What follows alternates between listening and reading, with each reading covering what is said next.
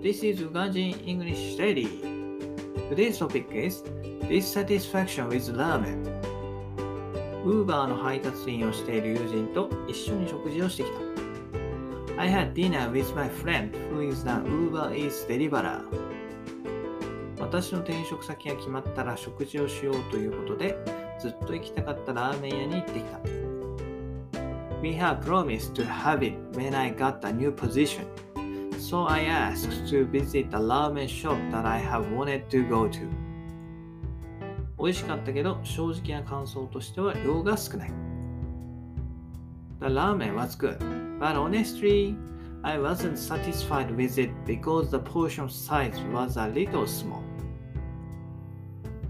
野菜たっぷりのラーメンを注文したにもかかわらず、そこまでのボリュームではなかったのが期待外れである。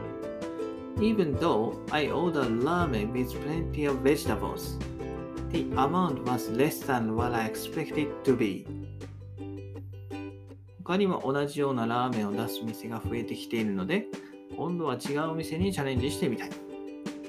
Ramen shops serving similar noodles have increased in my town, so I will try another one at another time.